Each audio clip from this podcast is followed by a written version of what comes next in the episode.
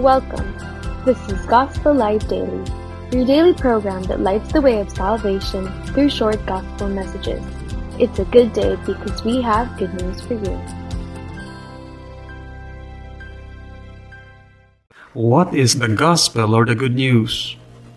Answer Christ died for our sins and was raised again from the dead.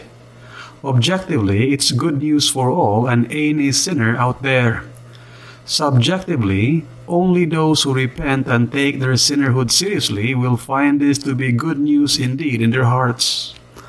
Part of being repentant is the opening of one's eyes and the realization that one is a sinner, helpless and hopeless in himself to save himself. And anyone who has been brought to this condition will hear that message and find it to be their only hope of salvation. Good news indeed. And this has been Gospel Light Daily. We pray that God, who commanded, Let there be light, has shone in your hearts.